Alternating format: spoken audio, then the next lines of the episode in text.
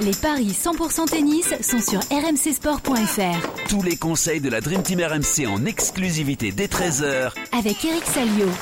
Salut à tous et oui c'est parti cette magnifique quinzaine qui vous attend à Melbourne. C'est le premier grand chelem de l'année. l'Open d'Australie et le programme est sublime. On va parler de Richard Gasquet d'Alizé Cornet de Caroline Garcia d'Adrian Manarino. Vous aurez tous les paris sur les joueurs français et également sur deux autres belles affiches.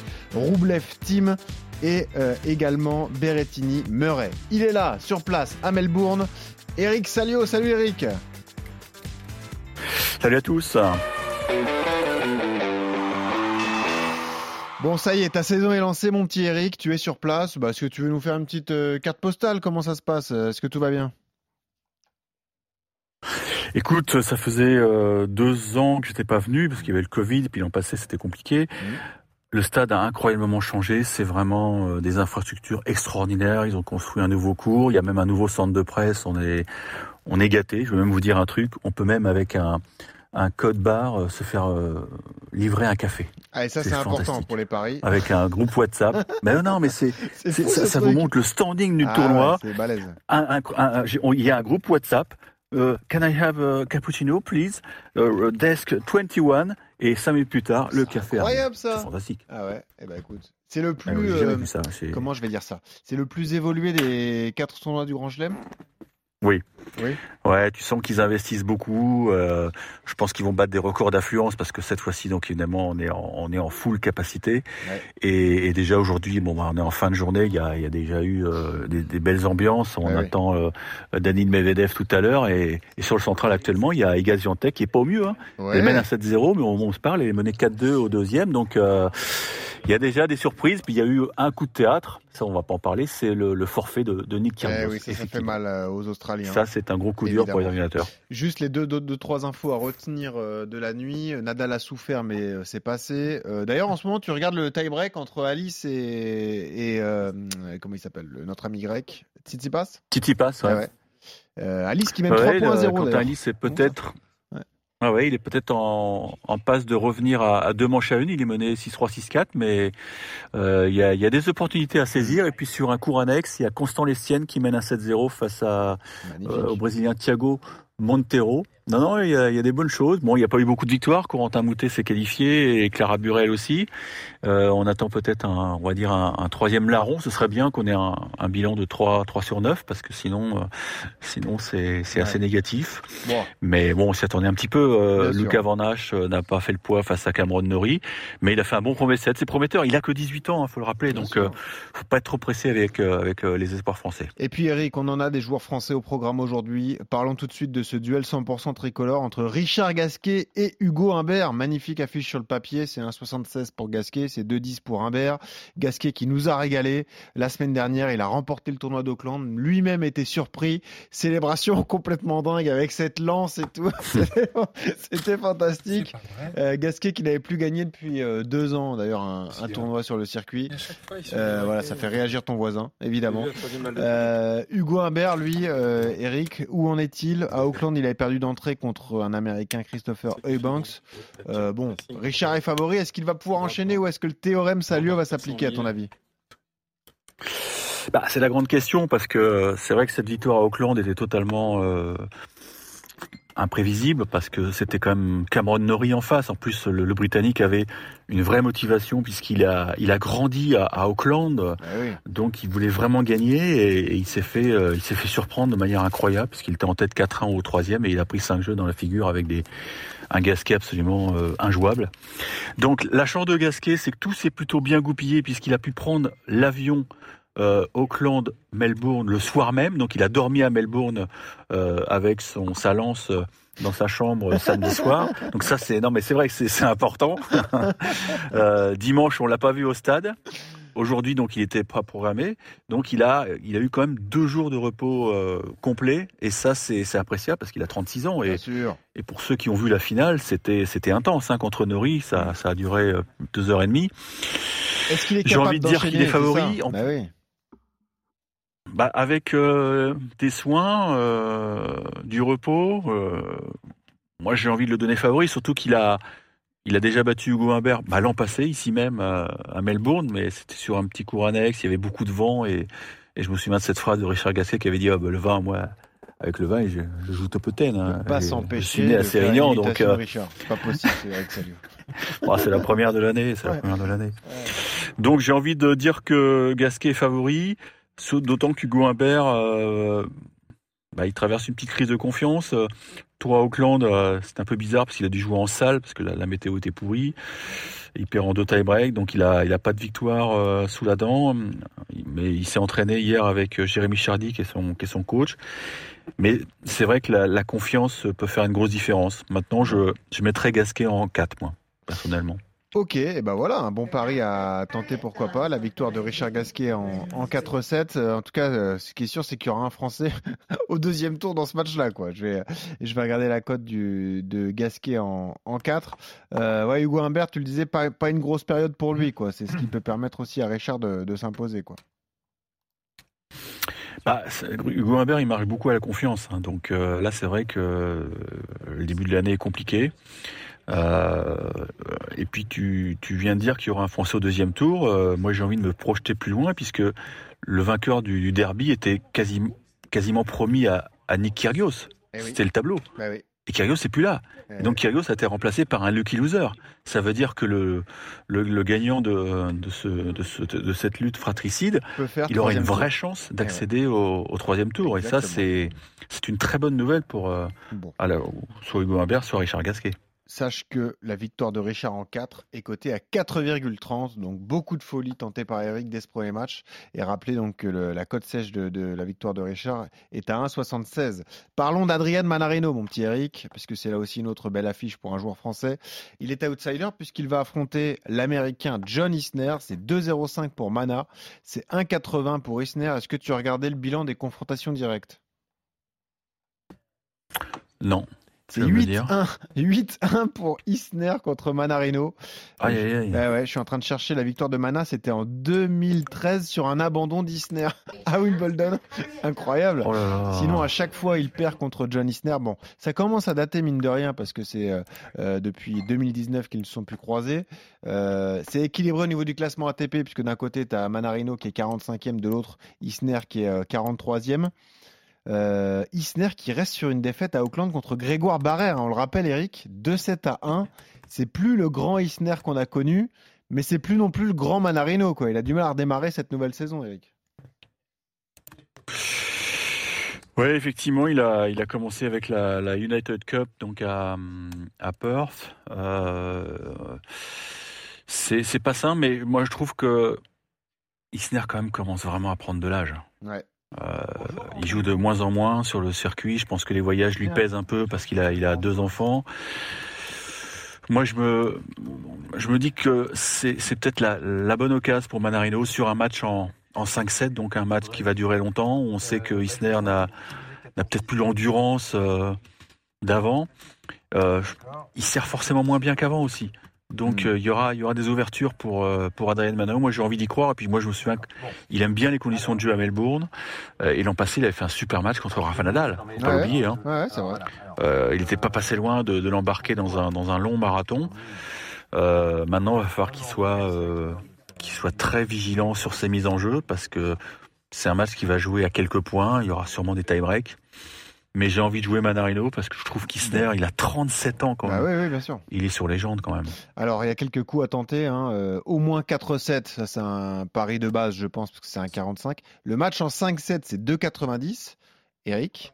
Et puis, si tu Ouais. tentes un coup de folie, euh, tu tirais plutôt sur Mana en 5, hein, si je comprends bien, parce que tu te dis que c'est l'occasion ou jamais. Ouais. C'est 5,40 Ouais, Manarino qui gagne en 5, mais déjà la cote sèche de Mana est à 2,05. Donc là aussi, il y a de l'argent à se faire. Quoi. Voilà. Et puis, et malgré les confrontations, c'est pas totalement incongru parce que bon, Isner est en train de vieillir. vieillir, quoi. Bon, euh, après, je t'avoue que moi, je vais jouer Isner Oui. pour avoir un, un meilleur bilan que toi, mais, euh, mais voilà, au moins, t'auras tenté ta chance, quoi. Voilà, mon vieux. Ouais, mais tu verras. euh, Ça peut... Non, mais je trouve qu'Isner, il... c'est peut-être la dernière saison de, de- du géant américain Ouais, aussi. ouais. hein. Et c'est un mec qui, qui galère en grand chelem. Quand tu regardes ses perfs en grand chelem, il y a, y a rien de- d'extraordinaire. hein. Mm. Parce que parce que voilà, il, il faut qu'il traîne quand même ses, ses 108 kilos. Quoi.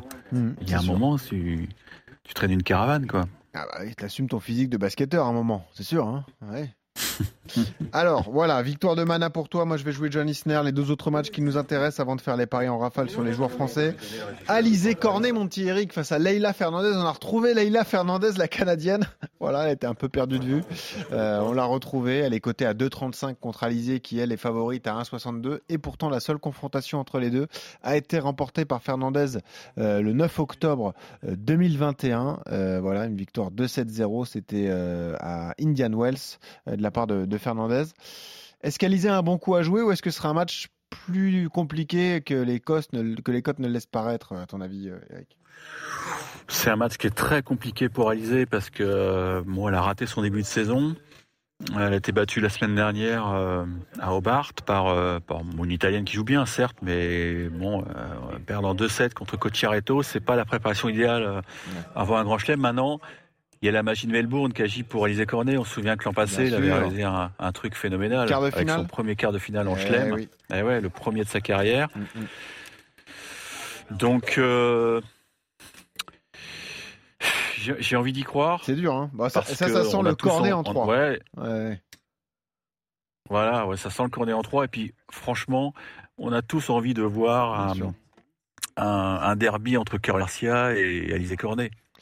Et d'ailleurs, Eric, Bah je, te, oui. je te dis une bêtise, mais c'est Alizé qui est outsider, hein, à 2,25. Excuse-moi, c'est euh, Ouais, non, mais ça m'étonne 1,66 pas. pour Leila Fernandez. hein. Fernandez, on, on se souvient tous de son parcours à l'US Open. Bon, vous me direz sa date, Mhm. cette fameuse finale perdue contre Raducanu. Mhm. Euh, je pense qu'il a eu du mal à digérer ça. Il y a eu des petits pépins physiques, mais, mais c'est une fille qui joue vite, qui joue vite. Et, et je pense que ça va jouer au physique. Et même si Alizé, bon bah, elle a quelques années de plus, je pense que je pense qu'il faut y croire parce que Alizé, je pense qu'elle a vu le tableau, au contraire de, de Caroline qui nous a bien prévenu samedi. Surtout, vous me dites pas mon tableau. Je veux bien qu'on me donne mon, mon adversaire, mais je veux pas savoir ce qu'il y a derrière. On va en parler. Je suis sûr qu'Alizé, elle sait, elle sait que que derrière elle peut jouer carreau. Donc ça, c'est un, c'est c'est une motivation supplémentaire. Moi, je joue Alizé en 3. Allez. Parce que tu rêves de ce duel Cornet-Garcia. Euh, voilà, Oui. Cornet qui gagne Bah en oui. 3, c'est 4,60 et je te suis sur le risque prix, la victoire d'Alizé Cornet à 2,25. Parlons justement de Caroline Garcia, mon petit Eric. Elle est quatrième joueuse mondiale et pourtant elle ne veut pas connaître le tableau, ça paraît dingue, mais c'est comme ça. 1,10 pour Caroline Garcia, euh, 7 pour euh, Catherine Sebov, son adversaire canadienne. On a deux duels franco-canadiens. Euh, voilà, elle est euh, assez méconnue cette euh, joueuse canadienne. Elle est presque euh, au niveau du top 200 parce qu'elle est 190e à la WTA. Il n'y a pas photo sur le papier. Est-ce que ça va être une formalité pour Caro à ton avis? Bah, il y a toujours l'appréhension de la première, euh, la première sortie. Euh, et puis Caro euh, Lynn reste sur un très mauvais souvenir ici à Melbourne puisqu'elle avait, euh, comme on dit, contré contre une, une modeste américaine dès le premier tour. Alors vous me direz, c'est pas la même joueuse, certes, Ah non. mais elle a, elle a une énorme pancarte dans le dos. Mm. On va pas le nier. Hein. Elle fait partie des, prétendantes au titre. Euh, Bon, elle la connaît pas. Elle la connaît pas et, c'est une fille qui, a quand même franchi les qualifs avec un exploit dès le premier tour puisqu'elle avait battu la Tchèque euh, Linda Noskova qui venait de faire finale à, à Adélaïde avec quelques belles perfs euh, au passage. Mais je pense que la Tchèque qui est très jeune a, avait mal digéré la transition. Euh, là, j'aurais appliqué le théorème Salio sans problème, à savoir que deux jours après une finale, bah, elle s'est prise les pieds dans le tapis. Mais méfions-nous de cette Canadienne qui a une belle frappe de balle, m'a-t-on dit. Je discutais d'une consoeur canadienne euh, Ouais. qui, qui, qui est suivie par sa maman et bah, qui n'aura rien à perdre. Ah oui, c'est sûr. Et, et je pense que Caro a, a très peu de billes sur cette fille. Donc euh, j'espère que son coach argentin, il a fait le métier pour, euh, pour trouver des vidéos, pour voir un peu quels sont les, les points forts et les points faibles, mais elle part vraiment dans l'inconnu. Bon. Donc, euh, Donc, je mettrais euh, 2-7. Caroline Garcia avec un, ouais, mais avec un certain nombre de jeux, tu vois. euh, ça Ouais. sent pas le 6-1, 6-1 ou Ouais, le 6-2, 6-2. Moi, je, je vois même un plus de 10 jeux dans le premier set. Ah bah tiens, premier pas. jeu. Même si j'aime pas ce genre de pari, euh, C'est mais 1,44. toi, je vois un match compliqué. Non, pardon, c'est plus Ouais. de 10 jeux, c'est 2,35 dans le premier set. Euh, on a également euh, les, le nombre de jeux inscrits par Caroline Garcia, euh, mais ça, c'est pas très intéressant. Et le nombre de sets, oui, bah, oui forcément, le, le 2 sets, c'est 1,25. Elle est archi favorite, donc c'est plutôt logique. Et le nombre de jeux proposés, c'est 19 jeux dans le match. Ouais, Hmm, Qu'est-ce qu'on fait? C'est pas mal ça. On fait ça? Moi, je pense qu'il y aura plus de 19 jeux. ouais. Ouais. Eh ben ok. Eh ben on, on peut jouer carreau avec plus de 19 jeux. C'est coté à 2,05. C'est un beau coup du jour, ça. Pourquoi pas? Ouais. Bon, voilà. Eric, allons-y sur les paris en rafale. Euh, Il y a déjà deux affiches qui m'intéressent avant de reparler des joueurs français. Ce Berrettini Murray, c'est quand même sur le papier assez sympa, Eric. Je. Un duel déclopé, on peut dire ça ou pas? Oh, il est pas éclopé, Berrettini. Non, ça va mieux, ça va mieux, même s'il a eu des graves soucis de Non, il va- il y a quelques, quelques mois. Enfin, Non, il a retrouvé la pêche. euh, il est très ambitieux. Il a, il a fait demi-finale l'an passé. Il faut pas l'oublier. La surface lui convient bien. Mm. Je mettrais Berrettini en 4. cadeau. Euh, Roublev face à Tim. Roublev va pas bien. Euh, c'est étonnant. c'est- ça, ça faisait, c'est- ça lui est jamais arrivé dans, dans, dans sa carrière professionnelle, je crois, de perdre les deux premiers matchs de l'année. Donc ça, c'est un vrai souci. En plus, euh, petite info euh, chiffon, Nike l'a lâché. Eh ouais, Nike l'a lâché. Un Parce mec comme ne se, se- Non, parce que Nike a fait des économies. Ils ont lâché quelques joueurs, donc il a plus, il a plus de- d'équipementier, donc il a créé sa propre marque. Ah. Ça paraît dingue, mais c'est comme ça. Nike fait des choix. Euh, Sloane Stephens aussi n'est plus chez Nike, par exemple. C'est pas Donc, vrai, vois, alors qu'elle est américaine. Ouais, Incroyable. Ouais, elle a gagné un grand chelem, tout. Il est quand même très très populaire. Écoute, euh, Tim, Tim dit qu'il joue bien, mais Tim, j'ai l'impression qu'il va mettre beaucoup de temps à, à retrouver son meilleur niveau. Moi, je le vois plutôt. euh, je parierais plutôt sur lui sur terre battue. Ok, donc Je Roublev. Roublev. plutôt Roublev. Roublev, Ouais. Euh, alors, Bellucci, attention, c'est euh, Matteo, hein, c'est ça? Italien, ouais. Matteo ouais, Bellucci italien. face à Benjamin Bonzi. hein. Il a beaucoup de talent, ce Bellucci. C'est un gaucher. Tout jeune, hein Il a gagné Saint-Trope. Mm. Il a gagné Saint-Trope, le challenger de Saint-Trope. Je mettrais quand même Benjamin Bonzi, mais. Méfiance. En 5. Ok. Ah oui, méfiance. Il Euh, a beaucoup de. Il a une belle patte gauche. Goffin Locoli. Dur ça. Hein. Écoute, belle. Pour Locoli.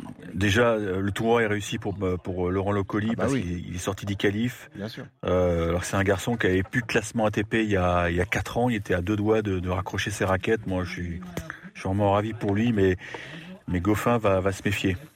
Je joue Goffin. Ouais. Galan face à Chardy. Galan. Galan, là t'as pas hésité. Et, euh, Non, mais Jérémy, ça fait deux ans et demi qu'il n'a pas joué en, en simple. Bah oui. Euh, c'est dingue. Et Quaco contre Delien. Alors, Delienne, absent du circuit depuis 6 mois, il faut jouer Quaco. Quaco. Et ben c'est quoi la cote? C'est bien la Ah cote? bah attends, je trouverai, mais c'est, euh, d'ailleurs c'est pas vraiment un, un coup de folie parce Les que que c'est plutôt équilibré, il est même favori. Attends, je vais te retrouver ça tout de suite. Ouais, ça m'étonne pas. La cote en plus, il a fait euh, trois bons matchs en qualif. C'est pas étonnant. Ouais, ouais, attends, je ça tout de suite, la cote d'Enzo Quaco. Je te demande ton pari sur euh, Diane Paris justement contre Townsend. Qu'est-ce que tu joues? Oula, dangereux ce match. Dangereux parce que euh, Townsend sur dur, c'est costaud. Je mettrais quand même Paris.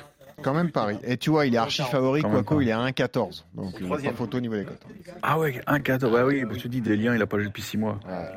Et ben voilà. Merci Eric pour tous tes conseils. Régale-toi bien aujourd'hui. Et puis on se retrouve demain de toute façon pour de nouveaux paris. Il y a votre podcast court numéro 1 en direct de Melbourne. C'est quand même fantastique. C'est enregistré tout à l'heure, hein, Eric. Donc euh, en ligne a priori euh, cet Absolument, après-midi, ouais. C'est ça?